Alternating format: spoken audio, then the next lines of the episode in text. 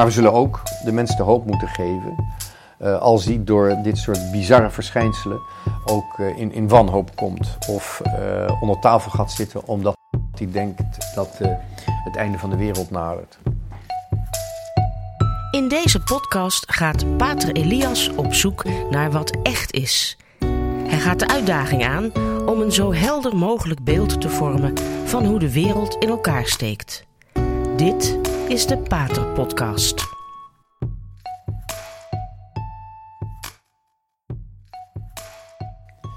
In deze tijd van QR-codes, met name natuurlijk in verband met de coronacrisis, kwam een discussie op tussen dominees uit verschillende confessies van eh, de protestantse hoek. Daar kwamen wat discussies naar boven over uh, deze QR-code, als zou dit het teken van het beest zijn. We hoeven dat nu niet te gaan lezen, we hebben dat al eens een keer gedaan, maar er staat inderdaad in de openbaring van Johannes staat een passage over uh, het feit dat de mensen een teken zullen krijgen. Uh, en als ze dat niet hebben, kunnen ze niet kopen, kunnen ze niet verkopen. Dat wil zeggen, de hele economie wordt afhankelijk gemaakt van een merkteken dat de mensen op hun lichaam zullen ontvangen. Ik geloof zelfs hun voorhoofd of op hun hand. En daarover ontstond natuurlijk een discussie van hoe kan dat verklaard worden. Vandaag met die QR-code. Is dat niet een, uh, ja, een vervulling van de profetie die we in de openbaring van Johannes hebben gelezen? Um, daar moet ik natuurlijk als katholiek even op ingaan. Het is helemaal niet zo gek dat um, de, het boek van de openbaring dat, dat nogal afwezig is geweest uit het geloofsbesef van de verschillende christelijke confessies. De apocalyps van Johannes werd vaak alleen gelezen door kleine sectes die het natuurlijk heerlijk vonden om de mensen uh, angst in te boezemen met het einde van de wereld. Zodat, die mensen dan bij hun zouden komen in de kerk. Het is natuurlijk, uh, ja, we hebben het ook gezien, dat zie je trouwens ook met deze coronacrisis heel duidelijk. Dat angst, dat is een heel goed, uh, um, ja, dat is een, een, um, een goede manier om geld te maken. Dat heet een, um, een verdienmodel, zo heet dat heel netjes. Angst is een prachtig verdienmodel. Je kunt de mensen uh, bang maken voor ziektes. Je kunt de mensen bang maken voor oorlog. Dat is goed voor de wapenindustrie. Je kunt de mensen bang maken voor uh, gebrek aan liefde. Hè? Je bent zo lelijk als je, je je neus niet laat corrigeren. Of je rimpels niet laat wegstrijken of wegspuiten. Dan uh, vindt niemand je meer aardig. Hè? Dat is natuurlijk ook een vorm van angst.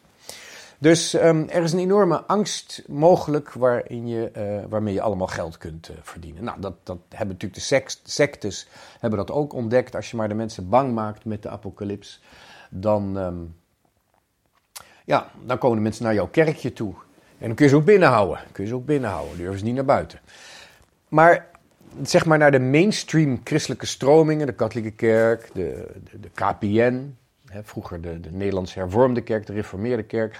Daar was over het algemeen, de, de apocalyps was een, van een ongelezen boek. Of geval, er werden weinig pogingen gedaan om het goed te begrijpen. Dus ja, het is aan de andere kant ook wel begrijpelijk dat nu ineens, nu we die QR-code krijgen, dat, um, dat ineens uh, er mensen wakker worden en die zeggen: Ja, er staat zoiets in de apocalyps. Nou is er um, voor mij altijd iets heel, uh, ja, als ik protestanten over de apocalyps hoor praten, en de protestanten, mogen we niet vergeten, die zijn toch wel ontstaan vanuit ja, dat, dat, dat uitgangspunt dat niet de werken, maar alleen en exclusief het geloof uh, een verdienste betekent tegenover God. We worden door geloof gered en daar spelen, bij spelen de werken geen rol. Terwijl de katholieke traditie, de christelijke traditie van uh, ja, toch wel de, de slordige 14 eeuwen daarvoor was altijd geweest, die werken, die uh, hebben wel een, een rol. Hè? De, de, werken zijn een teken van levend geloof. Nou, daar gaan we er niet op in. Maar waarom breng ik het hier ter sprake? Omdat er in de apocalyps heel duidelijk staat, uh, tot minstens twee keer toe, dat uh, mensen uiteindelijk worden geoordeeld naar hun werken. En het is niet alleen de apocalyps, maar we lezen in ieder geval wel in de Apocalyps en ook wel elders, maar vooral hier in de Apocalyps, lezen we dat de mensen zullen worden geoordeeld aan het eind van de wereld naar hun werken. En dus is het voor mij altijd een beetje vreemd dat er uh, protestantse, zijn, protestante kerken uh, uit het Calvinistische en de Lutherse traditie, die uh, de, de apocalyps serieus nemen. dat, dat, dat klopt niet helemaal met de uitgangspunten van hun geloof. Ongetwijfeld zullen er ook wel weer protestantse theologen en dominees zijn geweest die daar een, een verklaring voor hebben, die dat eh, op een bepaalde manier uitleggen. Maar ja, dan ben je toch, denk ik, ben je weer. Je, moet, je moet in alle bochten wringen om die passage dan uh, te verklaren binnen je protestantse uh, geloof, vanuit protestantse ja, uitgangspunten. Maar goed, er waren toch dominees die begonnen die discussie over die QR-code van ja, dat is dan de vervulling van Ehm, de apocalyptische profetie, het merkteken van het beest, waardoor je wel uh, of niet aan de economie kunt uh, deelnemen. Nou moet ik heel zeggen dat die, uh, dat die vergelijking die wordt gemaakt, ehm, is, is inderdaad heel plausibel. Ik vind hem eigenlijk ook wel. Um, ja, het is, een, het is een teken van een. de QR-code is een teken van het willen volledig beheersen van je economische proces, van je samenleving, maar ook van een ziekte. Waarvan je zegt, eh, die moeten we volledig uitbannen. En uh, er zijn twee dingen waar we geen rekening mee houden. Dat is het uh, natuurlijk immuunsysteem van de mens. maar ook niet de eigen verantwoordelijkheid van de mens. Het is, het is een, een, een merkwaardige visie op het, het, totaal domineren van inderdaad je economische processen. Ehm, de, hele bezigheid, de activiteiten van de mensen in je samenleving. En dat niet alleen, maar ook uh, naar restaurants gaan, naar musea gaan en dat alles. Um, dat is niet alleen, en laten we even doorgaan om naar het verschijnsel zelf te kijken voordat we het gaan vergelijken met de apocalyps. Um, het verschijnsel zelf is natuurlijk uh, niet op zichzelf staan. Het gaat namelijk niet alleen maar op het domineren van de wereld, het totale domineren van het menselijk functioneren in de samenleving. Met name natuurlijk de economische kant van de samenleving, die als het ware een basis is, een fundament eh, van onze activiteiten. Onze activiteiten hebben natuurlijk een andere betekenis dan de economie. Bijvoorbeeld als ik uh, naar een restaurant ga met vrienden, dan is dat niet om die restauranthouder uh, te voorzien in zijn levensonderhoud en aan een baan te helpen. Maar het is natuurlijk om iets te vieren. Of, of, of het nou de vriendschap is, of een huwelijk. Of ja, kan ook gebeuren om bijeen te komen na een begrafenis. Maar naar een restaurant gaan is een menselijke activiteit met een betekenis die we er zelf aan geven. Maar ze heeft natuurlijk wel een, een ja, ze staat met haar voeten als het ware. Ze is als fundament, eh, maakt ze gebruik van dat faciliterende uh, menselijke aspect van de samenleving, namelijk, dat noemen we de economie. De economie faciliteert. Nou, dus uh, die QR-code wil als het ware um, die uh, ziekte totaal gaan beheersen door de, de economische activiteiten te gaan, gaan bepalen. Waardoor ook de manier waarop we andere activiteiten laten plaatsvinden, gebaseerd op die, of als het ware staand, gefaciliteerd door die economie, staand op die economie, die gaan we natuurlijk dan ook beïnvloeden. En daar wordt dus helemaal geen rekening mee gehouden. Ehm, de mens moet maar zien dat die mens blijft op een, op een andere manier, maar die economie gaan we helemaal beheersen om een bepaald een bepaalde ziekte te, te, te, te, proberen totaal te beheersen. Nou, dat hoeft helemaal niet een, een, alleen maar slechte wil te zijn. Het kan ook gebaseerd zijn op eigenlijk een illusie. Het totaal willen domineren van een samenleving uh, komt eigenlijk voort uit een illusie, namelijk dat we ook een totale kennis kunnen hebben van die realiteit. Je ziet altijd dat vanuit een illusie van totale kennis komt die illusie voor van het totaal kunnen beheersen. En dan komen we dus in een heel uh, vervelend gebied terecht, terecht wat moeilijk is om te onderzoeken. Dat zijn namelijk een bepaalde geesteshouding, bepaalde uitgangspunten van onze visie op de realiteit. Dat blijven geen, geen zweverige ideeën. Dat gaat vroeg of laat gaat dat invloed hebben op ons handelen. En als het algemene ideeën zijn, als het echt een wereldvisie wordt, een levensbeschouwing die niet klopt, ja, dan gaat uiteindelijk gaat ook de ordening die we in de realiteit willen brengen, die gaat ook niet kloppen. En dat zie je dus met de totalitaire regimes van onze tijd. Als je gaat zoeken naar de oorzaken daarvan, dan zie je altijd bepaalde uitgangspunten die niet kloppen. Bijvoorbeeld de Franse Revolutie. Ehm, die, ja, de, de, gelijkheid werd eigenlijk voor het eerst in praktijk gebracht door iedereen de gelijke doodstraf te geven, de, guillotine. Wat dat betreft zijn die mensenrechten en die gelijkheid van de Franse Revolutie, dat zijn begrippen die. Uh, ja, waar, waar je eigenlijk toch wel grote en dikke en vette vraagtekens bij zou moeten stellen. Maar de Franse Revolutie heeft, heeft een, een hele diepe geestelijke basis in het feit dat de ratio, de reden, eigenlijk wordt gezien als een instrument waarmee de mens de hele realiteit kan kennen. Alles wat ehm, ja, de mens als waarheid kan aannemen, kan door de reden, kan dat uh, beheerst worden. En dat is, uh, we zien dat die illusie heeft tot uh, ten eerste absurditeiten uh, um, geleid. De, de reden werd als een vrouwelijke godin aanbeden binnen de maatschappij. En uiteindelijk heeft het tot enorme bloedbaden en, geleid. En de oorlogen van Napoleon en nog vele revoluties die daaruit zijn voortgekomen. We hebben het daar vorige keer ook al een beetje over gehad.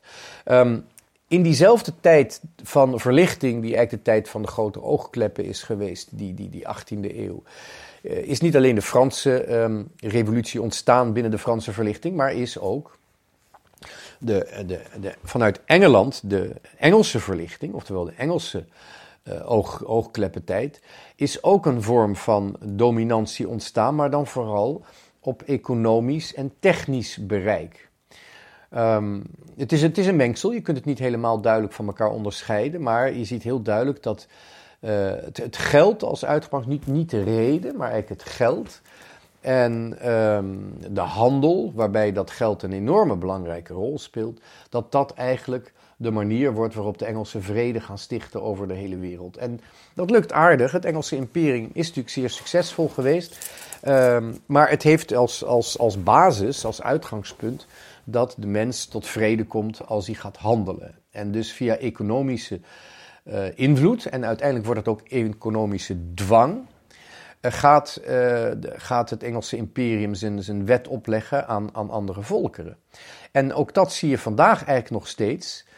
Um, doordat wanneer een, um, een, een, land als Amerika ruzie krijgt met een ander land of geen goede relaties meer heeft, dan gaat het economisch boycotten. En dat kun je natuurlijk heel goed doen als je een goede economie hebt. En we hebben dat gezien eh, voorafgaand aan de oorlog in Irak. Er zijn uh, duizenden Irakese kinderen doodgehongerd. En, en, en, door gebrek aan medische hulp, door gebrek aan voedsel. Um, de, de, in, het, in het land van Saddam Hussein is een enorme ellende ontstaan door um, de Amerikaanse economische boycott. Um, uiteindelijk is het toch tot oorlog gekomen. Maar ehm, in ieder geval de, de rijken en de machthebbers in Irak... die hebben nauwelijks uh, last gehad van die uh, economische boycott. Want die, ja, die hadden natuurlijk de macht, dus die kwamen echt wel aan hun trekken. Die hadden echt wat ze nodig hadden en meer dan dat.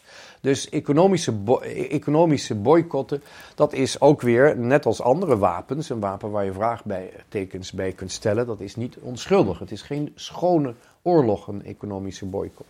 Maar wat je wel kunt constateren, dat dit qua, qua historie is het afkomstig uit meer de, de, Engelse hoek van, uh, van de verlichting. Nou, in feite zie je dus iedere keer weer dat wanneer er een, een machtsinstrument is, dat dat eigenlijk een uiting is van een bepaalde aanname, van een bepaalde visie op de maatschappij en de realiteit zelf. En dat is een mechanisme wat je, naar mijn mening, wel kunt herkennen in de apocalyps. Namelijk uh, het beest uit de zee en het beest uit de aarde. En dat is geen visie op een gebeurtenis in de historie die op een keer gaat plaatsvinden. En oh jee, als het dan gebeurt, dan is het helemaal mis. En dan is het onze tijd, dan is nu het einde van de wereld. Nee. Een katholiek die de apocalyps leest, en ook kan lezen, omdat daar zo duidelijk wordt bevestigd wat de katholieke kerk heeft volgehouden, namelijk dat wij geoordeeld worden naar onze werken. We zijn gerechtvaardigd door het geloof, maar worden toch geoordeeld naar onze werken, die een levende uiting zijn van ons geloof. Het kan zijn dat we met heel weinig geloof toch heel heldhaftige, hè, bijna geen catechese gevolgd, uh, na onze eerste communie, naar Nederlandse traditie ook eigenlijk nauwelijks meer in de kerk zijn geweest. Ja, het kan toch zijn dat we vanuit de genade die we hebben ontvangen tot enorme heldendaden zullen komen. Dat, dat, dat, die proportie, die verhouding tussen de grootte van ons geloof en de heldhaftigheid van onze werken en de liefde van onze werken. Ja, die weet alleen God. Maar goed, laten wij als katholieken met een blij hart de apocalyps gaan lezen. Ook omdat wij weten als katholiek dat het einde van de wereld, dat hebben we al gehad. Uh, het einde van de wereld, dat was uh, gisteren bij mij. Hoe laat ik de, heb ik de mis gevierd? Uh, in de middag. Ja, ik heb smiddags de mis gevierd. Nee, nee s'avonds. Nee, sorry, ik vergis me. Ik heb s'avonds de mis gevierd. Dus voor mij was het einde van de wereld gisteravond. Uh, vandaag wordt het vanochtend. Het einde van de wereld is de Eucharistie, dat hebben we al gehad. Het enige wat wij afwachten is de wederkomst van Christus. En dat is iets heel anders dan te zeggen: kijk eens jongens, oh, we moeten bang zijn en onder tafel kruipen, want het, einde van de wereld gaat, uh, komt eraan met rampen, enge ziektes en, en oorlogen en toestanden. Nee, wat zegt een katholiek die. Um, op zondag uh, naar de kerk gaat en, en ook gezellig met zijn familie, uh, ja, waarom niet? De kroeg in duikt, duikt voor, een, voor een biertje met een, met een, met een puddingbroodje of een worstenbroodje. Hè, wat zeg je als katholiek? Nee, het einde hebben we gehad. Dat is als we de Eucharistie vieren.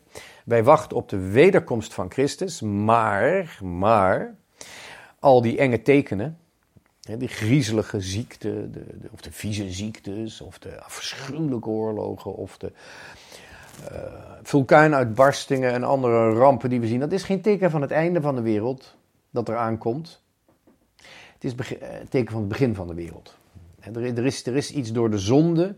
Uh, staat de mens niet meer helemaal, is de mens niet meer thuis in deze wereld op een manier dat, dat hij kan zeggen: hier, hier kan ik in vrede uh, en, en geluk met, met geluk, met menselijk geluk, kan ik het zien van God voorbereiden. Zonder de zonde zou deze wereld een tijdelijke plaats zijn waarin we langzamerhand het verlangen laten groeien uh, om God te zien. Uh, de, tijd krijgen om te danken voor onze, onze schepping. En door onze liefde, uh, in, tussen mensen onderling, door onze naastliefde, uh, ja, te groeien naar, naar, naar dat zien van God. Zodat we ook zelf iets gedaan hebben. Hè? Dat we niet alleen God zien, maar dat God ook wat te zien heeft in ons, bij wijze van spreken. Dus um, ja, zonder zonde zou dat de tijd in deze wereld zijn. Maar het zou wel een tijdelijke tijd zijn. En uh, door de zonde zijn er inderdaad, heeft de mens geen, ja, op de manier geen goede kennis meer, geen goed aanval meer van zijn natuur. En, en is er de dood gekomen en zijn er rampen en zo. Maar dat is voor ons het teken van het begin, niet van het einde. Nou, als we zo met die uh, paapse uh, kalmte, als we de apocalyps zien, dan kunnen we inderdaad wel bepaalde dingen herkennen. Um, ja, in onze wereld die nog getroffen is, of die nog zwoegt, die nog lijdt onder de gevolgen van de erfzonde. En tegen die gevolgen kunnen we ook strijden in ons eigen leven. En dat is het leven van de heiligheid. Dat maakt deel, de strijd maakt deel uit van ons christelijk leven. Daar, komen we niet omheen. Of je dan van knokken houdt of niet. Maar de echte strijd in ons leven is met de gevolgen van de erfzonde. En daar, net als Christus, een, een, een, ja, een, een heiligende betekenis aan te geven. Dat is belangrijk. Moeten we eerst even zien. Die, die, die, die, die stenen waaruit Jeruzalem is gebouwd, als we dat willen verklaren, hoe komt het al die edelstenen van Jeruzalem, die, die, dat berillum en, en granaat, nou al die prachtige stenen en, en, en, en parels van, van Jeruzalem, waar je de apocalyps over praat, waar worden die van gebouwd? Wat, wat, wat, wat is dat? Wat zijn die stenen waar Jeruzalem van, van wordt gebouwd? Nou moet je gewoon kijken naar de eerste stad. Die is gebouwd door Kain. Kain die zijn broer Abel had vermoord. Die vlucht weg. Ze, zijn, ze mogen al niet meer in het paradijs komen. Daar zijn ze uitgeknikkerd met z'n allen. En dan moet Kain ook nog vluchten uit, uit, uit, het, uit het asiel waar ze al wonen. Waar die familie van Adam en Eva, de familie van Eden, hè? die uit Eden, van, uh, Eden afkomstig is, hè? de familie van Eden, die moet ergens wonen buiten het paradijs, buiten Eden. En uh, ja, dan moet Kain ook nog vluchten en die bouwt een stad. Dus de stad is eigenlijk Ehm, zoals dat tot stand komt in de Bijbel, herinnert het direct aan de uiterste gevolgen, namelijk de moord, de uiterste gevolgen van de zonde. En daarom is het ook zo mooi om dan te zien hoe het hemels Jeruzalem wordt gebouwd van hele mooie stenen. Wat zijn die mooie stenen? Dat zijn in feite de vergeven zonden. En um, de gevolgen van de zonde, waar wij door die vergeving een hele nieuwe betekenis aan kunnen geven. Dus Jeruzalem wordt ook zwoegend gebouwd. Het zijn arbeiders die, die de handen uit de mouwen moeten steken om die stad zo mooi te mogelijk te maken. En wie zijn die arbeiders? Dat zijn wij. En dat is de manier waarop wij omgaan met de gevolgen van de erfzonde in ons en in de anderen. De manier waarop wij um, ja, onze vijanden, uh, wat, ze gedaan, wat ze ons aan hebben gedaan, de manier waarop we dat vergeven. De manier waarop we uh, omgaan met onze ziekte.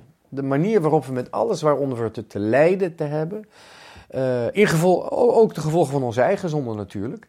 De manier waarop we, op, waarop we met de gevolgen van die zonde omgaan.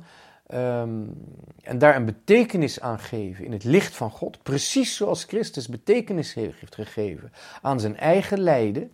Ja, dat, dat zegt iets over die prachtige stenen waarmee Jeruzalem wordt gebouwd.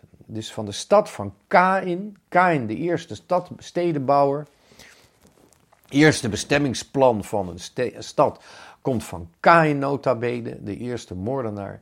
En vandaar gaan we naar Jeruzalem, dat zo'n prachtige stad was, wordt en nog steeds aan het worden is. Wij zijn het aan het bouwen door de manier waarop wij God blijven danken, God vereren, vanuit de gevolgen van de zonde nog. Vanuit ons eigen lijden. Nou, als je dat weet, dan kun je dus ook met, uh, ja, kun je de moed vatten om proberen de rest van de apocalyps te verklaren. En dan kom je inderdaad uit bij die, dat beest uit de zee en het beest uit de aarde. En dan komen we ook wel weer in de buurt van die QR-code. Want de mens zal al, kan van het geloof afvallen. Hij kan het christelijk geloof en de christelijke hoop kan hij kwijtraken.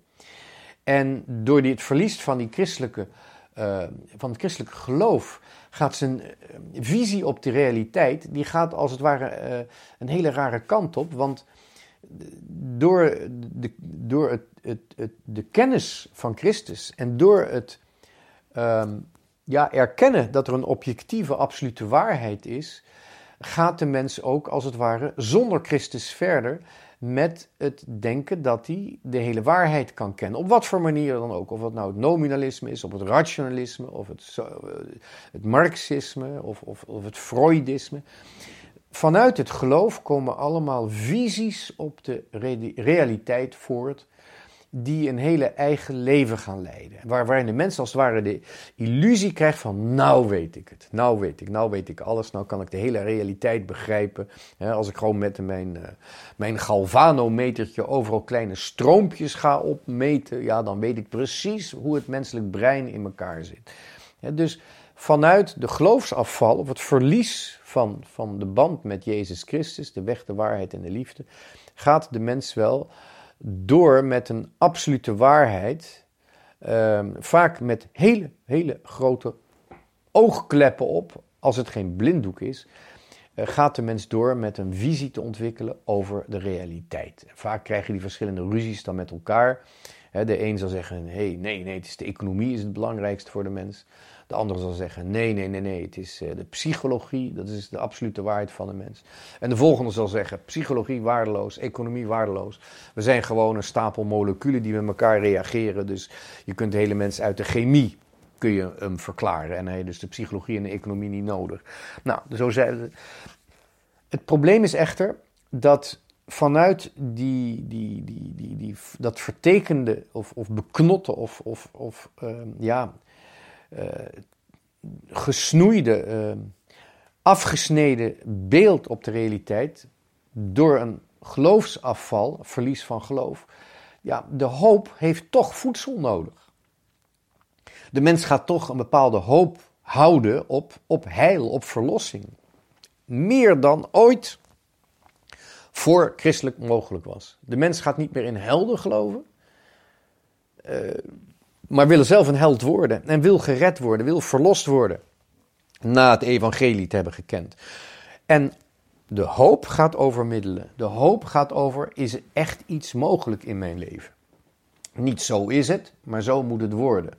Dus je krijgt vanuit de geloofsafval krijg je het beest uit de zee, hè, uit het woelige innerlijke leven dat eigenlijk uh, ja, in, in storm geraakt, gaat, gaat, uh, gaat deinen.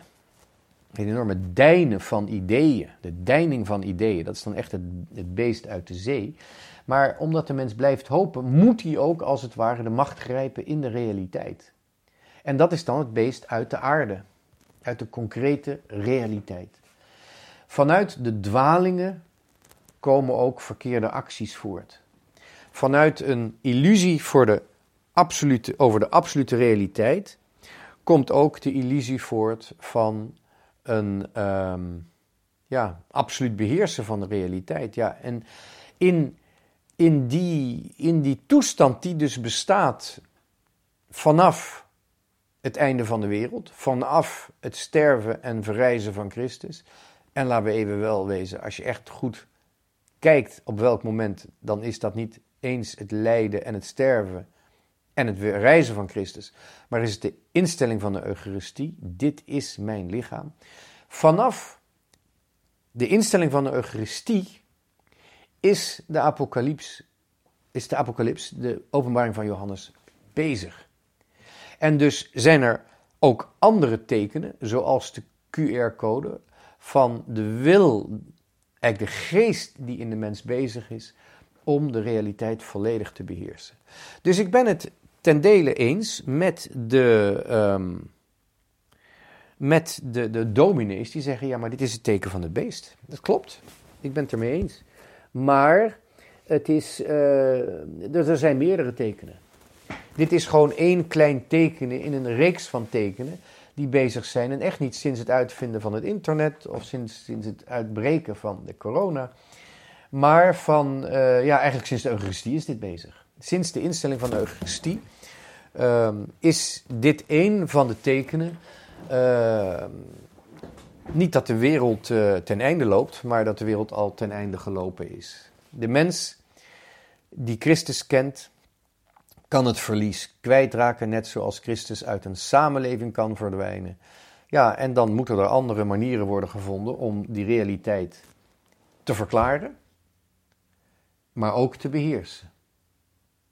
En daar zullen we tegen moeten strijden, daar zullen we, uh, maar we zullen ook de mensen de hoop moeten geven, uh, als die door dit soort bizarre verschijnselen ook uh, in, in wanhoop komt of onder tafel gaat zitten omdat hij denkt dat het einde van de wereld nadert. Wat dat betreft, ook het boek van de Openbaring van Johannes hoort bij het Evangelie, dat de mensen van ons mogen horen. Vanuit een hoop die vooruitkijkt en die al bezig is met dat laatste oordeel waarin wij geoordeeld zullen worden naar onze werken die door een echte liefde en een echte eeuwige waarheid zijn geïnspireerd. Bedankt voor het luisteren. Dit was mijn podcast van deze week. Tot de volgende keer. Dit was de Radio Maria Pater Podcast met Pater Elias. Deze podcast is online terug te luisteren via de website van Radio Maria en andere podcastplatforms.